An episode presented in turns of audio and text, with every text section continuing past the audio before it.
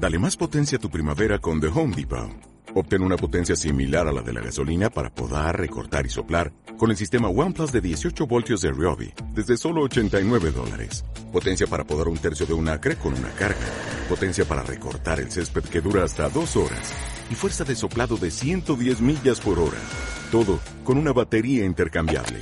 Llévate el sistema inalámbrico OnePlus de 18 voltios de Ryobi. Solo en The Home Depot. Haces más. Logras más. W Radio 96.9. Marta de baile. Everywhere. So vibrant Great talent. and so fun. Estamos donde estés. 15 años. Dándote lo mejor. Ladies and gentlemen, it's my pleasure to present 15 años. De Marta de baile. Absolutely amazing. Cásate con Marta de baile. Enchúlame el changarro. The Baile Kids. My favorite things. So funny, and his English was abstract. Marta de baile. Everywhere. Más música. Mejores especialistas. Más invitados. talented Estamos en radio. and generous. Por Instagram. powerful Spotify. Facebook. YouTube. Twitter. young woman with big dreams. New content. New ideas. New guests. New season. Marta de baile. Everywhere.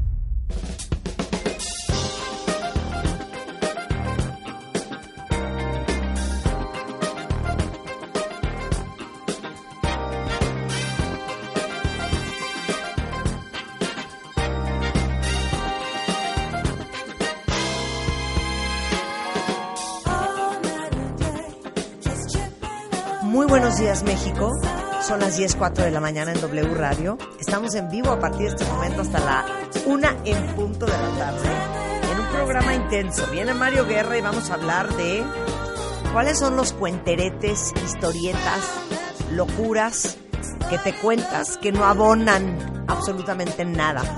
Viene Gloria Calzada y viene a presentar su libro La edad vale madres. Pero les digo una cosa, el comienzo de este programa es cardíaco. Lo siento, lo tenemos que hablar. Abri- abrir el Excel ya, nada de alegría. Coronavirus, coronavirus, coronavirus. Ya basta. Estamos todos viendo ya más de 80 muertos en China. Obviamente, eh, un par de ciudades en China totalmente, este, pues, ¿cómo se dice? Si- si- si- sitiadas. Eh, ¿Cómo se Sí, dice? puede ser, puede ser, puede ser sitiada, ¿Cómo claro. se dice, doctor? Cuando estás En cuarentena. cuarentena. En cuarentena. Eh, la OMS, la Organización Mundial de la Salud, elevó a nivel alto la amenaza mundial ante el coronavirus. Eh, ya van 106 muertos y 4.000 casos confirmados. Y obviamente, este brote de neumonía que surgió el mes pasado en la ciudad de Wuhan, eh, que es la ciudad más grande del centro de China y un importante centro de transporte, pues los tienen a todos en cuarentena y los expertos dicen que sí o sí va a llegar a México. Pero no cunde el pánico, no los queremos asustar. Simplemente queremos que todos sepan lo que tenemos que saber para cuidarnos, para prevenir y para estar súper alertas de cualquier síntoma. Y nadie mejor que el doctor Francisco Moreno Sánchez, uno de los internistas e infectólogos más importantes del país. Él es del Centro Médico ABC, del Hospital ABC, egresado de la Universidad de Texas en San Antonio, jefe de medicina interna del Hospital ABC y miembro del International AIDS Society y experto en lo que viene siendo su virus, su bacteria, su hongo, su chancro. o que me- Guácala. ¿Qué otra cosa me faltó en la categoría de infecciones? Hongos, bacterias, Parásitos, parásitos, virus, eh, Viruses. protozoarios. protozo. Protozoarios. uy, ¡Espérame! Eso, eso lo vi en la secundaria. El protozoario es de secundaria. Amibas son protozoarios. Malaria es protozoario. Malaria produce 400 mil muertes al año en el mundo y es un protozoario. Salmonela no es un protozoario. Salmonella es una bacteria, Bacteria. Dengue. es un virus. ¿Qué es la, la diferencia entre un virus y una bacteria? Chikungunya, chikungunya. Chikungunya es un virus. Chikungunya virus. Zika es un virus. A ver, la- los virus son estructuras, las más estructuras más simples que pueden infectarnos. Prácticamente están compuestas de un ácido eh, ribonucleico o dexarribonucleico, hay virus DNA o virus RNA, y entonces utilizan nuestra célula como toda la maquinaria para desarrollarse. Las bacterias son células propias. Entonces, ¿qué desventajas tienen los virus para la forma de defendernos? Es que el virus va a entrar a nuestra célula, va a estar escondida dentro de nuestra célula. Va a usar nuestro genoma, va a usar nuestro eh, DNA para duplicarse o al menos el RNA para duplicarse. Entonces, se vuelve parte, se integra a parte de nuestras células. De ahí que hay virus que se llaman oncovirus, que pueden producir cáncer. ¿Por qué? Porque alteran nuestro DNA. Claro. La bacteria no está dentro. La bacteria es una célula. Ajá. Y está algún- dentro nuestra. Algunas bacterias, por ejemplo la brucela, puede entrar a la célula, pero la mayor parte de esas bacterias viven en forma independiente. Es mucho más fácil para nuestro sistema inmuno reconocerlas y atacarlas. Pero entonces, Y- paréntesis, ¿por qué tomas antibióticos cuando tienes bacterias, pero el antibiótico no sirve para el virus? Porque los antibióticos están hechos específicamente para bacterias. Los virus tienen lo que se llaman antivirales. Hay muy pocos antivirales. Hay algunos para, te diría que para las 500 infecciones virales que hay, habrá 15 eh, infecciones que se pueden tratar con antivirales. La mayor parte de ellas controlan el virus. Por ejemplo, si tienes herpes, te dan un antiviral, controlas el brote, pero no eliminas el virus. Si tienes está VIH, dormidito. si tienes VIH, le das un antirretroviral, controlas el virus, pero no lo erradicas. Pocas son las infecciones Influenza. que se pueden erradicar. Es un Influenza es un virus, lo controlas, lo erradicas, pero el virus regresa al año siguiente. Y esa es una de las partes interesantes que tenemos ahorita entre la influenza epidémica que estamos sufriendo por la estación y el coronavirus, que es este nuevo virus al que todo mundo, eh, del que todo mundo habla. A ver, clases de coronavirus. Exacto, nada más una preguntita rápido. El contagio de bacterias, si Marta tiene una bacteria y yo estoy cerca de ella, ¿no me contagio? A comparación del virus, que si tiene un virus igual sí me puedo contagiar. Todos estos microorganismos tienen diferentes mecanismos de transmisión. Es decir, una bacteria puede ser transmitida por vía respiratoria. Un ejemplo es el neumococo que produce neumonía. Ah, Tú toses, sale el neumococo, te contagia. Igual pasa con los virus. ah Marta. Igual pasa con los virus. Cada virus tiene una forma de transmisión.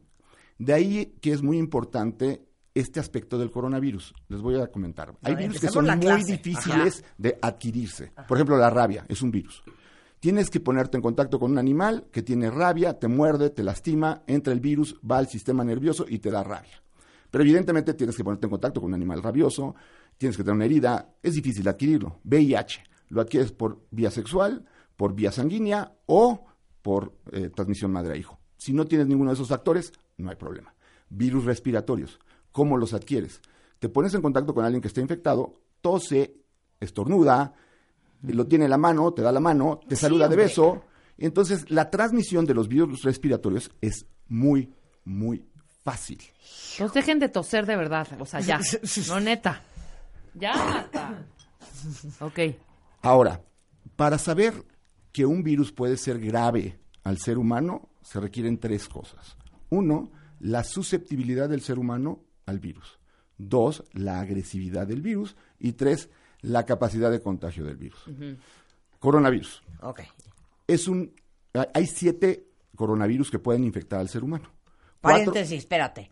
El año pasado le dio coronavirus a Juan, mi marido, Sí. regresando del viaje de África. Claro. Claro. Pero exacto. puede ser otro coronavirus. Claro, los ver. cuatro cepa. primeros coronavirus que se conocieron son los que causan del 15 al 20% de las gripas comunes. Son virus bien inocuos. Pensábamos que pues, era un grupo de virus como el rinovirus que producen gripita y no pasa nada. En 2002 hubo una epidemia que se llamó SARS. Sí. Ocurrió en China, en la ciudad de Guadong. Ahí empezó, la transmiten los gatos y aquí es el primer fenómeno interesante. Todas estas infecciones nuevas son zoonosis, infecciones que ocurren en animales que de alguna manera el animal la transmite al ser humano. Como el SIDA. Como el SIDA, como el ébola, como la mayor parte de las infecciones actuales. Esta epidemia fue muy importante porque fue en China. Un, eh, había en ese momento un eh, congreso textilero en donde había canadienses. Un canadiense de Toronto se infectó, regresó a, a Canadá e infectó 128 canadienses. Oh, bueno. Hubo alrededor de 8 mil eh, personas infectadas y 900 muertos, con una, una mortalidad prácticamente del 10%. Ese es el virus del SARS. Este virus que tenemos, que ahora se llama NCO eh, 2019, 2019, porque se descubrió en el, en el 2019, tiene una forma muy similar al SARS. Ese es el coronavirus. Es el nuevo ¿Cómo se llama? coronavirus. NO. Eh, sí, New CO, nuevo coronavirus 2019. Perdón, ¿por qué se llama coronavirus? porque viene de esa familia de las que estamos hablando. Tienen una estructura, el virus, que parece que está lleno de una corona. Después de esa epidemia del SARS, vino otra que se llama MERS, Middle East eh, eh, Respiratory Syndrome. Este MERS lo transmiten los camellos. Ahora, ocurrió en Arabia Saudita, se autolimitó, pero tenía una mortalidad del 32%. Es decir, de cada 100 se morían 32. Claro. Ahora tenemos un nuevo virus, que no sabemos si va a ser tan bueno como los cuatro primeros, tan malo como los últimos dos. Pensamos que está en una categoría de en medio. Ahora, es un virus nuevo para el ser humano. Sí. ¿Qué significa eso? Todos, todos somos susceptibles de enfermarnos por ese virus, porque no está en nuestro sistema inmunológico la capacidad o la memoria para poder reaccionar con ese virus. Claro. Entonces, lo primero que hablábamos era susceptibilidad de la población. Toda la población es susceptible. Es un virus que viene del murciélago, pasó al ser humano y el ser humano fue capaz de transmitirlo a otro ser humano. Entonces ya no tienes que ponerte en contacto con esos murciélagos, ya nada más tienes que ponerte en contacto con una persona. Qué Ahora, terrible. ¿qué tan contagioso es este virus? Tiene dos aspectos importantes. Es respiratorio, como te decía, al toser se puede contagiar. Quítense de aquí, tú también. Y un dato que es más preocupante. Se ha visto que el periodo de incubación es aproximadamente de 10 días. Es decir, de que yo me pongo en contacto con una persona que desarrollo la infección por coronavirus, pasan 10 días. Pero lo más importante de este dato es que a los 5 días ya lo contagio. Es decir, tengo 5 días en donde voy a estar caminando en la calle sin ningún síntoma contagiando el virus y no Sin voy a tener ningún síntoma. Contrario a lo que pasó con SARS, en donde cuando llegó a Canadá este paciente, encontraron que estaba enfermo, lo aislaron, aislaron a las personas que empezaron a tener síntomas. Aquí es muy difícil contener la infección. ¿Por qué? Porque va a haber gente asintomática que tiene el virus y que no sabe que lo tiene. Entonces, que ya es contagiable. que ya es contagiosa. ¿Qué tan contagioso es? Entiendan que el primero de diciembre se descubrió el primer caso en una persona que trabajaba en el mercado, Sí. una señora de 49 años. Es el primer caso, el caso cero. Ayer hablaba más de 4 mil casos. Sí, En- sí, sí. En menos de 60 días pasó de 1 a 4 mil casos. Entonces, ¿por qué estamos preocupados? ¿Por qué? Porque tiene todas esas características. Nuevo virus, facilidad en la transmisión y lo que no sabemos es qué tan le- letal es el virus. Se habla de un 2%. Diríamos, bueno, un 2% comparado con el 34% del MERS, pues sí es bastante benigno. Pero piensen que hay 100 millones de infectados, habría 2 millones de muertes. Es decir, sí existe la posibilidad de que esta sea una pandemia seria. La mayor parte de los casos están en China, pero ya hay 16 países infectados. Voy a dar la lista. China, Estados Unidos, Francia, Japón, Corea del Sur, Taiwán, Singapur, Tailandia, Australia, Nepal, Vietnam, Hong Kong, Macao, Malasia, Canadá, Camboya, Sri Lanka y Alemania. Así es. Ya ha afectado los cinco continentes. Costa de Marfil ayer fue el primer caso en África. Y si ven algo que es característico de todos esos países en donde se ha reportado que existen casos, son países del primer mundo, con una infraestructura diagnóstica muy alta, con medidas de prevención muy altas. No me sorprendería que empezáramos a ver el virus pronto en otros países que no tienen esa infraestructura para detectar casos. No es fácil hacer el diagnóstico de este tipo de virus. Necesitas una prueba nueva porque no existían pruebas para este virus. Todo es nuevo con este virus. Todo. Claro. Todo. Bueno, déjenme decirles que esta mañana eh, el subsecretario de Prevención y Promoción de la Salud, Hugo López Gatel Ramírez, tenemos ese audio, eh, justamente asegura que el coronavirus va a llegar a México. ¿Tenemos el audio? Escuchen esto. En México hemos tenido siete casos sospechosos. ¿Qué quiere decir sospechoso? Una persona que tiene una neumonía y tiene el antecedente de haber estado en la región afectada.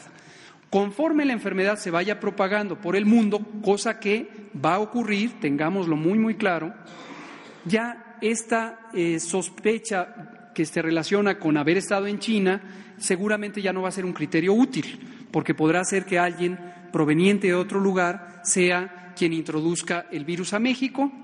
Les garantizo que el virus va a llegar a México, no es algo que me guste, pero tenemos que tenerlo muy claro y decirlo con veracidad. Hasta ahorita no, hasta ahorita tenemos siete casos sospechosos, se han hecho las pruebas de laboratorio y se han descartado. Él es el subsecretario de, de Prevención y Promoción de la Salud, Hugo López Gatel Ramírez. Ya lo dijo él.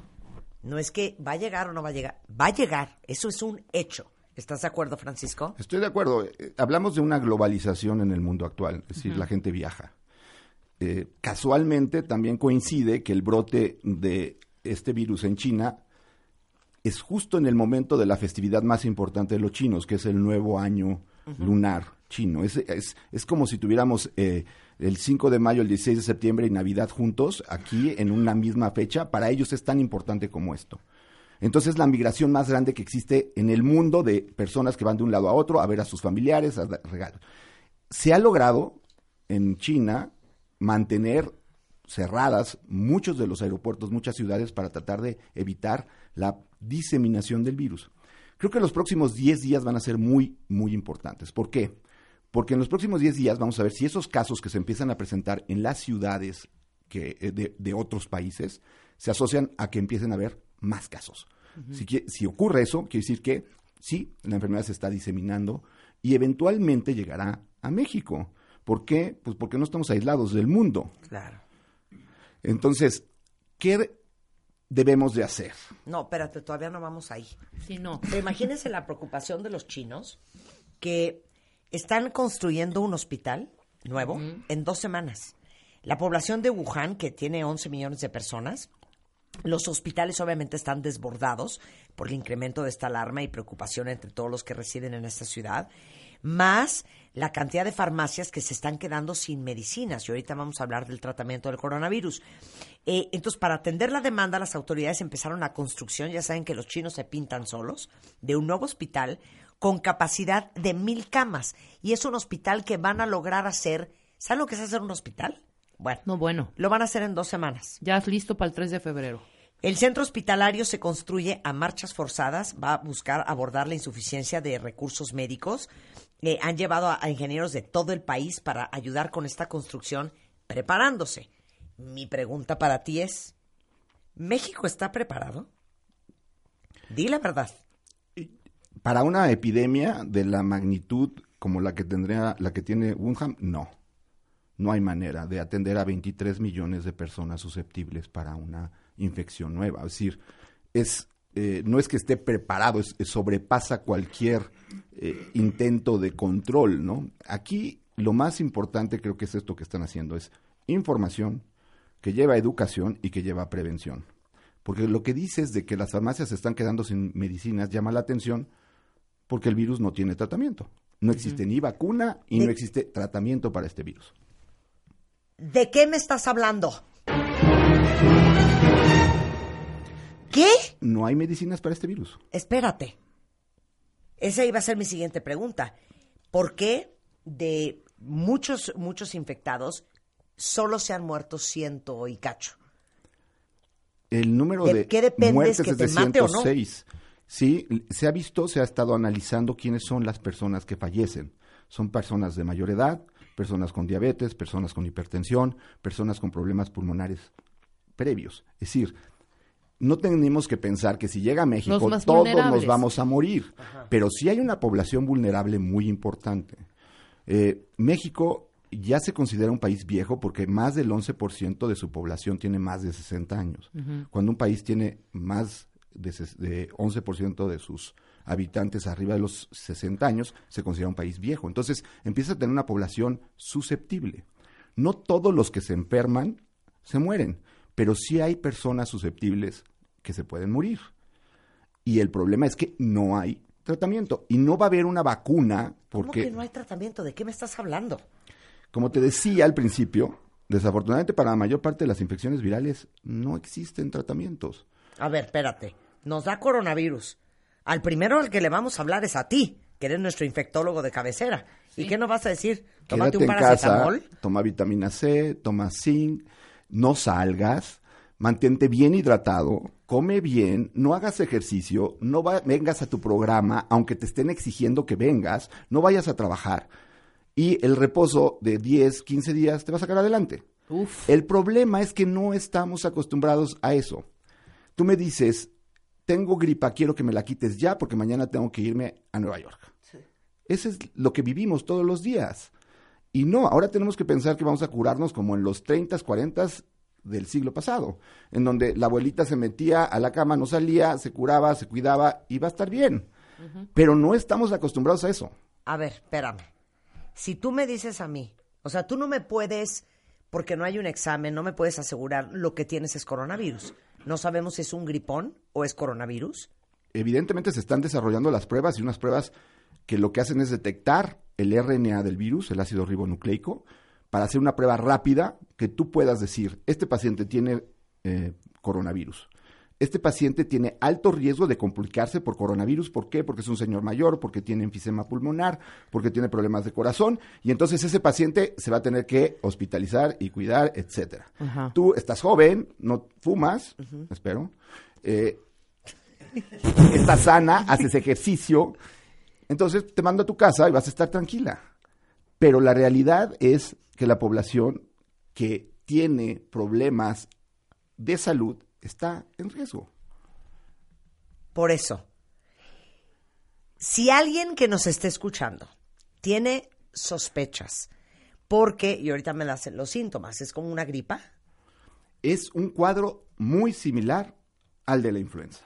O sea- prácticamente idéntico. o sea, Fiebre alta, dolores musculares, dolor de cabeza, tos y cuando la infección se complica, falta de aire. Entonces, por favor, o sea, si tienen dolor de garganta, no tienen este coronavirus. sí, sí. Ahorita, realmente, la forma de tratar de identificar casos es casos que estuvieron en el área epidemiológica, casos que estuvieron en China, casos que estuvieron de viaje en esa área o personas que estaban en esa área y que vienen de viaje. ¿Hace cuánto, doctor? Gente que estuvo ahí, ¿hace cuánto para Desde diciembre para acá, por el primer, De- caso, desde se, el primer caso se detectó el primero de diciembre. Claro. Entonces, el problema es lo que les comento, la globalización.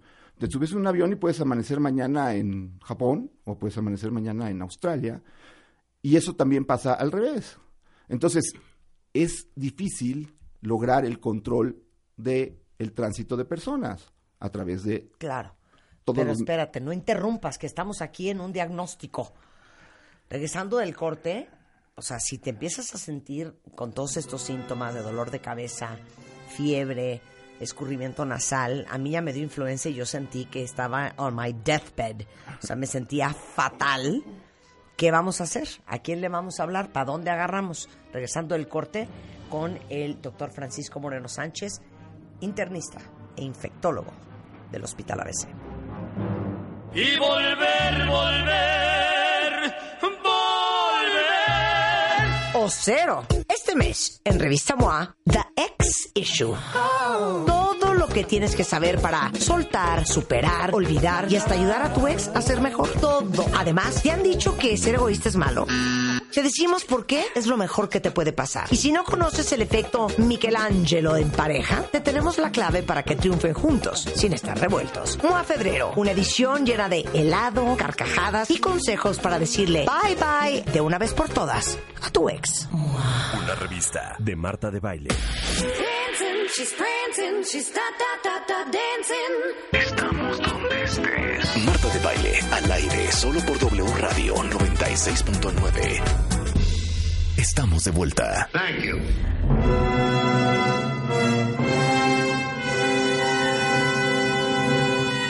10.34 de la mañana en W Radio, al servicio de la comunidad. Estamos en clases de coronavirus y las noticias no están padres. Ya escucharon hace un momento a el se- subsecretario de Prevención y Promoción de la Salud, Hugo López Gatel Ramírez, decir en este audio, a ver, no es de que si va a llegar o no va a llegar, den por hecho que va a llegar coronavirus a México. Como decía el doctor Francisco Moreno Sánchez, internista infectólogo del Centro Médico ABC, que está hoy con nosotros, uno de los infectólogos más importantes del país, que no duden que va a llegar el coronavirus. Somos un mundo global. Eh, ya hablamos de los síntomas hace un momento que son muy parecidos a los síntomas de la influenza. Ayúdame, Francisco, calentura. Fiebre muy alta, Ajá. habitualmente, dolor de cabeza, eh, tos eh, y eh, dolor de cuerpo, malestar general. Y algo que es muy importante es cuando esto se está complicando empiezan a tener falta de aire. Ese es el síntoma que te hace pensar que la infección es más severa. Pero los síntomas iniciales son igualitos a los de la influenza. Aquí es muy importante también estar vacunados contra la influenza, porque en el momento en que ocurra el coronavirus, tú vas a llegar a un hospital y vas a tener síntomas que pueden ser influenza estacional, porque estamos teniendo el pico de influenza, o coronavirus. Si estás vacunado, al menos tienes menos chance de tener influenza. Entonces, esa es la gran ventaja de la vacuna. O sea, ¿nos vacunamos ya? Yo es una recomendación que todos estén vacunados contra influenza, porque así quitas uno de las posibles diagnósticos Claro. diferenciales. Y la otra cosa, te da influenza, te debilita el sistema inmune y luego te da coronavirus. Puede suceder, porque uno no te hace inmune al otro. Claro. Y entonces estás más débil. Puede haber coinfección o puede haber sobreinfección. Y entonces sí, a pesar de que seas una gente sana, el virus, el coronavirus, te va a agarrar en un momento en donde tu sistema inmune está bajo. Entonces, si podemos prevenir una infección que se llama influenza con una vacuna, hay que estar vacunados. Ok. No trajiste vacunas hoy. No. Hay un Dios, ¿eh? Hay un Dios. ¿A quién le hablamos para que nos vacune? ¿A ti, infectólogo? Sí. Ahorita yo les voy al teléfono del consultorio del doctor. Pero nos, nos inyectamos ya hoy, mañana, pasado, esta Y semana. en centros de salud aún tienen la vacuna. Es decir, la vacuna se debe de... Si ustedes ven lo que ocurrió en la epidemia del 2009, los casos se presentaron a finales de marzo, principios de abril. Y si el coronavirus llega a México y se empieza a replicar en una forma importante, estamos hablando que probablemente sea la segunda quincena de febrero, primera quincena de marzo. Es cuando está la influenza también en su tope. Entonces, vacúnense Ok. Primera recomendación, vacúnense. contra la influenza. Otra vez lo dijimos hace un momento, pero lo voy a repetir. Eh, la gente que está en mayor riesgo. Gente mayor, gente mayor, gente con problemas pulmonares, gente con problemas cardíacos, gente con diabetes, gente que está recibiendo quimioterapia por cáncer, eh, que está inmunosuprimida. ¿Por qué? Porque ellos no se pueden defender contra este virus. Ok. Ahora, no hay, que es a lo que quiero llegar. Si yo llego a tu consultorio y te digo, Francisco, me siento fatal, ves que tengo calentura, que tengo escurrimiento nasal, que me duele la cabeza, que me duele el cuerpo, que me siento fatal, ¿cómo vas a saber tú si es influenza o coronavirus? No hay un examen. Sí va a haber. Sí ya hay un examen para influenza y se está desarrollando un examen No, influenza sí. rápido, que es a través de detectar eh, un aspecto del virus, una, una- una parte del, DN del RNA del virus, eh, la- lo que se llama identificación por PCR, y lo que estamos tratando es tener pruebas rápidas. Pero ya, que te lo- puedan ya decir, tienen esas pruebas en los hospitales en México. el, el INDRE ya la tienen, y la idea es tenerlas disponibles en muchos sitios. Lo que pasa es que todo ha tomado tiempo porque, vuelvo al mismo punto, es un virus Es que tiene un mes. Por eso, tú no tienes esa prueba todavía. Ahorita no. Los laboratorios no. No, Los- pero se está desarrollando. El INDRE lo tiene. ¿Cuándo la van a tener? El INDRE ya la tiene. Ajá. Y en los laboratorios la deben de tener lo más pronto posible. No te puedo decir cuándo, Sí. pero se está trabajando en eso. Ok. Y entonces, si no la tuvieras, es por, por ahora sí que por, por descalificación. No, si no la tienes, o sea, si yo no tengo la prueba, si llegas ahorita al hospital o llegas a mi consultorio y yo sospecho que tienes una infección respiratoria grave o fuerte. Las dos posibilidades más importantes son influenza y la otra es coronavirus. Entonces se te hacen las pruebas de influenza y la de coronavirus se mandaría al INDRE. Si la prueba de influenza es negativa, entonces te tienes que quedar en vigilancia hasta tener la prueba Sí. De coronavirus que nos diga si lo tienes o no. Ok. Esa es la forma como se va a empezar a hacer lo que llamamos triage, es decir, determinar qué personas están en alto riesgo. Pero vuelvo al mismo punto, si tú llegas con un cuadro respiratorio, te encuentras con tus signos vitales estables, si estás respirando bien, si no tienes datos de falta de aire, Entonces, lo que te voy a recomendar es, toma paracetamol, toma ibuprofeno, toma vitamina C, hidrátate muy bien, come bien, quédate en tu casa y descansa y reposa, escucha a tu cuerpo. Y eso es lo que más te va a ayudar, porque no hay una medicina específica para este virus. Ok.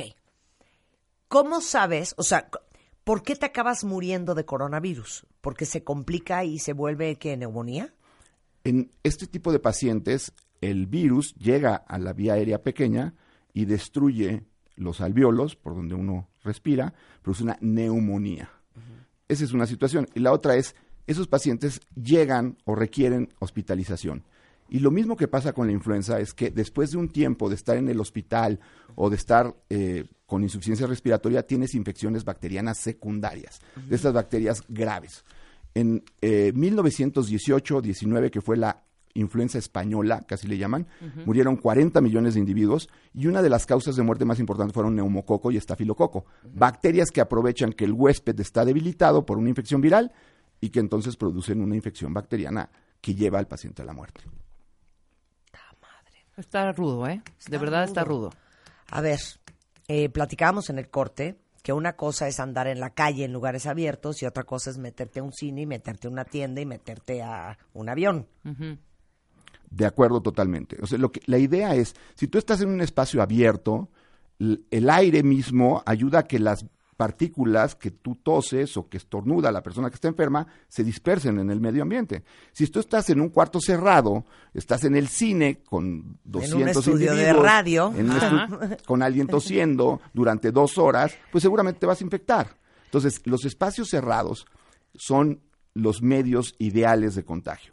Eso fue lo que ocurrió en 2009 cuando fue la influenza H1N1. Exacto. Se cerraron escuelas, se cerraron todo lo que eran eh, eh, conciertos, teatro, cine, se, no hubo esa, esa, eh, do- un par de semanas ni siquiera la posibilidad de ir al estadio de, de- de fútbol, estaba cerrado.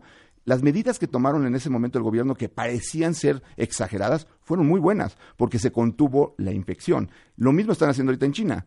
No puedes salir, no puedes, no hay escuelas, no hay eventos en donde vaya a haber multitudinarios, todo el mundo está en sus casas cuidándose y no sale. Eso es lo que se está haciendo. Es el estado de sitio del que tú hablabas en un principio. Sí, esa cuarentena. Ese NH1, N1H1 del 2009 que ha cambiado y evolucionado en otros virus, que ahora también es, es la influenza en diferentes, con diferentes cepas, ¿no? Es- y que se medio controló. ¿Podrá pasar lo mismo con este virus del coronavirus? A ver, te, voy- te voy a dar cómo explico Estábamos asustados. la voy a dar una influenza. clase porque siento que lo que dijiste el doctor N1 a Es N1. H1N1, pero bueno. te Es que ya no nos morimos de H1N1, doctor, o estoy mal. te voy, la influenza ocurre cada año. El ejemplo que yo les pongo a mis estudiantes de pregrado es, llega a tu casa alguien que te va a invadir y sabes que cada año va a llegar. Si tú tuviste infecciones previas o estás vacunado, sabes cómo es esa persona. Lo que pasa es que el año siguiente va a llegar de bigote, va a llegar de barba, va a llegar con el pelo pintado. que Esa es la influenza. Claro, claro. Muta, cambia. Pero al final del camino, tú sabes que va a llegar y tú sabes cómo es Exacto. cada 10 años la influenza cambia mucho. Y entonces puede llegar no como hombre, sino como mujer. Pero aquí el coronavirus no sabemos cómo va a llegar. es que es nuevo. Por Nuevo. eso. Sí, es nuevo. El Ya me siento en la H1N1, peste bubónica en el siglo XVI, no manches. esa fue la gran. la Así estábamos gran hace hubo. 10 años, igual, con la misma angustia, el mismo trauma. Oye, déjeme decirles ¿no? una cosa. Ayer me estaba insistiendo, Juan, deberías de llevar a alguien al programa a hablar de las profecías de Nostradamus. Y entonces me estaba leyendo algo de que 1620, no sé qué, no sé cuánto. 1720, peste bubónica, por decirte. 1820, fiebre negra. 1920, no sé qué, no sé cuánto. Falta el. Papa Negro, ¿no? A ver, a ver, eh, ¿sí, sí, sí te suenan esas No, o fechas? sea, realmente. Ya, a ver, Marta. dame las, lo- los gra- las grandes este, epidemias del- de, la historia Para del mí ser las humano. epidemias más importantes que ha habido son en el siglo XIV-XV, que fue la peste bubónica, dos terceras partes de la población europea falleció. Otra de las grandes epidemias ha sido la influenza, la gripe española, que en la Primera Guerra Mundial, 1918 y 19, mató a más de 40 millones de individuos. La tuberculosis es la epidemia que ha, que ha venido con el ser humano. Hay momias que tienen, de egipcias que tienen evidencia de tuberculosis y la gente se sigue muriendo de tuberculosis. Sí. Se calcula que ha habido más de 100 millones de individuos que mueren por tuberculosis en un tiempo determinado. SIDA es otra de las epidemias que hay, 40 millones de infectados, sin embargo, esa se ha logrado controlar. Pero todos pensamos que la siguiente gran epidemia va a ser por un virus respiratorio. Depende de la letalidad del virus. esta, claro. Sí. Oye, eh, fíjate que cuenta Jesús Daniel Stamatis, es que es un joven mexicano que se encuentra en Wuhan, China. Eh, se subió a un avión rumbo a China el 17 de enero sin saber qué y solo una semana después la ciudad en la que él vive pues está en cuarentena y no ha podido salir. Y dice que, por ejemplo, eh, los supermercados, hay más gente que nunca, y antes de entrar al súper, eh, te ponen una prueba. Todo el mundo le pusieron un aparatito como una pistolita amarilla con un cuadrito que te la ponen en la frente, lo checan ahí y ven si pasas o no pasas. ¿Esa pistolita amarilla qué? Termómetro. Un Ah, es un termómetro. termómetro. Así es. Es un termómetro, punto.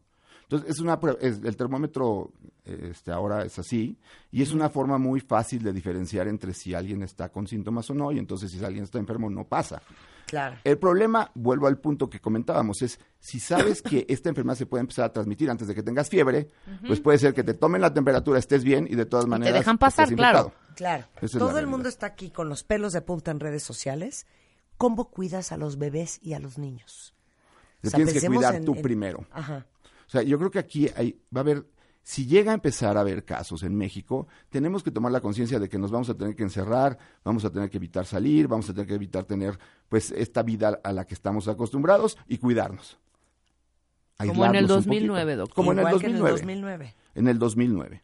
¿Por qué? Porque si no, nos vamos a contagiar y al contagiarnos nosotros vamos a poner en riesgo a esas personas que tienen esas susceptibilidades especiales. Los colegios seguramente los acabarán cerrando porque un salón de clases con niños tosiendo, Exacto. ¿no? Los próximos 10 días para mí creo que son fundamentales, porque vamos a ver si en estos países, 16 países, se presenta el mismo fenómeno que en China, que en un periodo corto de tiempo empieza a haber muchos más infectados. Si eso ocurre, es que es una pandemia y entonces ya la WHO no va a decir es una infección grave, sino va a decir es una pandemia. Oye, dice aquí una cuenta doctor, estoy afligidísima porque yo soy alérgica al huevo y no me puedo poner la vacuna de la influenza. Es- tiene toda la razón, pero ¿Qué hay es una eso? vacuna, eh, la vacuna de la influenza se hace eh, o se cultiva en, en- en huevo, pero hay una vacuna que se puede utilizar que es eh, nasal y que se utiliza para gentes que no tienen la capacidad de, o la posibilidad de recibir esa vacuna de la influenza normal, Entonces, nada más que pida por esa vacuna especial. ok. Oye, esta es una muy buena pregunta. ¿Ves que ha habido este, varias personas en observación? Eh, si no tiene prueba, ¿cómo los descartaron de coronavirus? Eh, nosotros tuvimos uno en el, en el hospital a veces el viernes, se mandó a Qué hacer la bueno que me dices para no Sí. ir. se mandó a hacer la prueba y la prueba la mandó el, el INDRE y la mandó como negativa y entonces se- El INDRE es el Instituto Nacional, de, de... Enfermedades Tropicales. Entonces ahí es donde tienen la prueba. El- lo importante es que estas pruebas se puedan ser disponibles para todos, para Claro. que se pueda hacer la prueba y, y- y descartar la enfermedad lo más rápido posible. Sí. Eh, dice Lau, oiga doctor, ¿por qué se- será? ¿Por qué la mayoría de los virus vienen de China? Por hacinamiento, por contacto con animales. Recuerden que los chinos desafortunadamente tienen, pues por la población tan grande, comen de todo. Entonces tienen en los mercados gatos, que eso fue lo del SARS, tienen eh, ratas, tienen arañas, tienen...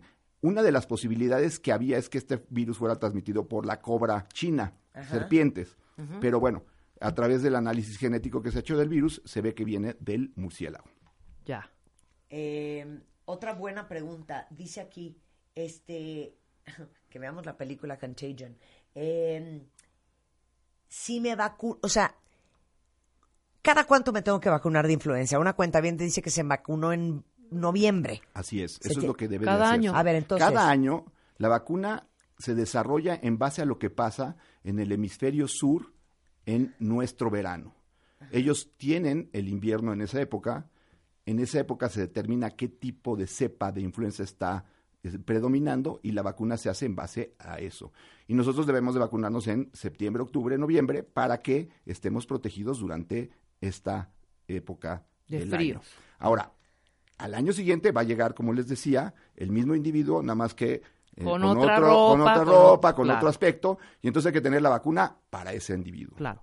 Esas vacunas se hacen aquí y se están transformando anualmente. Anualmente se modifica la Se vacuna. modifica la vacuna. O sea, no te sirve la del año pasado, sino es una nueva con nuevas cosas, nuevas No te características, sirve por etcétera. dos razones. Puede ser diferente el virus y Claro. la respuesta inmunológica no dura todo el tiempo. ¿Y tú crees que el- yo había estado leyendo, no, no lo quisimos poner como oficial, pero estaban ya investigando sobre una vacuna los chinos?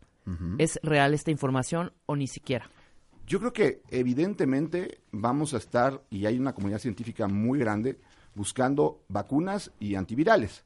Pero imagínense que desarrollan una vacuna ahorita. De aquí a que se prueba la vacuna, Sí, bueno. de aquí a que la vacuna se puede poner en, dis- en- en- en la posibilidad de ser utilizada, y además tú te pones una vacuna y no actúa al día siguiente. La vacuna tiene, requiere que tu sistema inmune responda a la vacuna. Entonces, tú estás hablando que si se descubriera la vacuna hoy, aquí en China, pues no la tendríamos antes de dos meses. Sí, claro. Y en dos meses, seguramente ya No, no. bueno, ya se, ya se cundió. Cállate, Marta. O sea, Marta ya como en la- en una época zombie. Del NH1 año 34 25 28 del H1N1. 2009 Ajá. a este coronavirus, la gravedad de una y de otra es igual. O sea, porque también estábamos asustadísimos y era una pandemia y, y, y hubieron muchos casos, bastante ¿Sabes cuál gente es la murió también. mortalidad del H1N1? Punto 01. Punto cero uno. Estamos hablando que la de ahora es 2%. No, es más fuerte, ya. Ya no me digan, ya no pregunto. Pues yo creo que mejor ya no vamos a hacer este programa, ya nos vamos a nuestras casas. No, lo podemos hacer, pero lo hacemos Oye, desde cada quien desde su casa. ver, Tú estás en el sector privado. Quiero tu opinión honesta. La gente en redes sociales está muy preocupada. eh, después de escuchar al presidente de tranquilos y todo bien y no pasa nada. Qué miedo. ¿Verdaderamente tú crees que el sector salud esté listo para el coronavirus? No.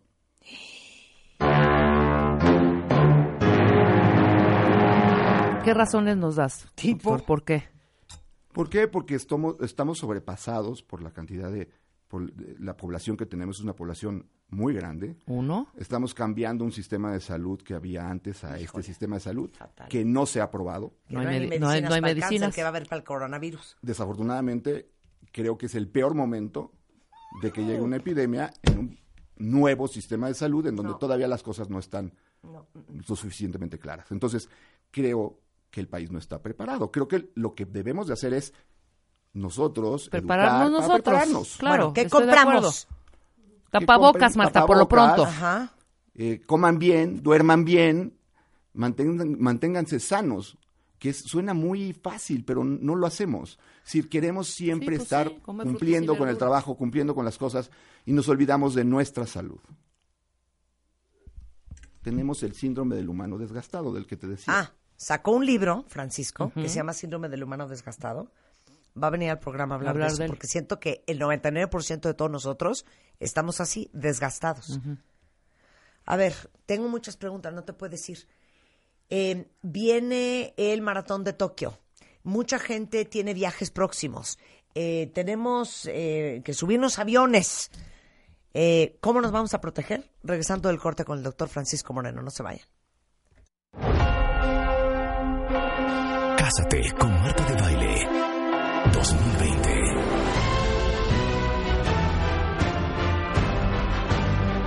Esta vez, las reglas cambian. Cásate con Marta de Baile 2020. The Game Show. Escribe en mil caracteres tu historia de amor y mándala a wradio.com.mx o martadebaile.com.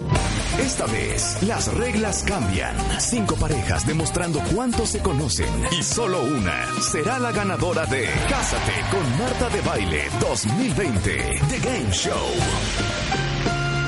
Solo por W Radio. Número de autorización de GRTC, diagonal 0129, diagonal 2020. Solo por W Radio. One more time. 96.9. Estamos donde estés.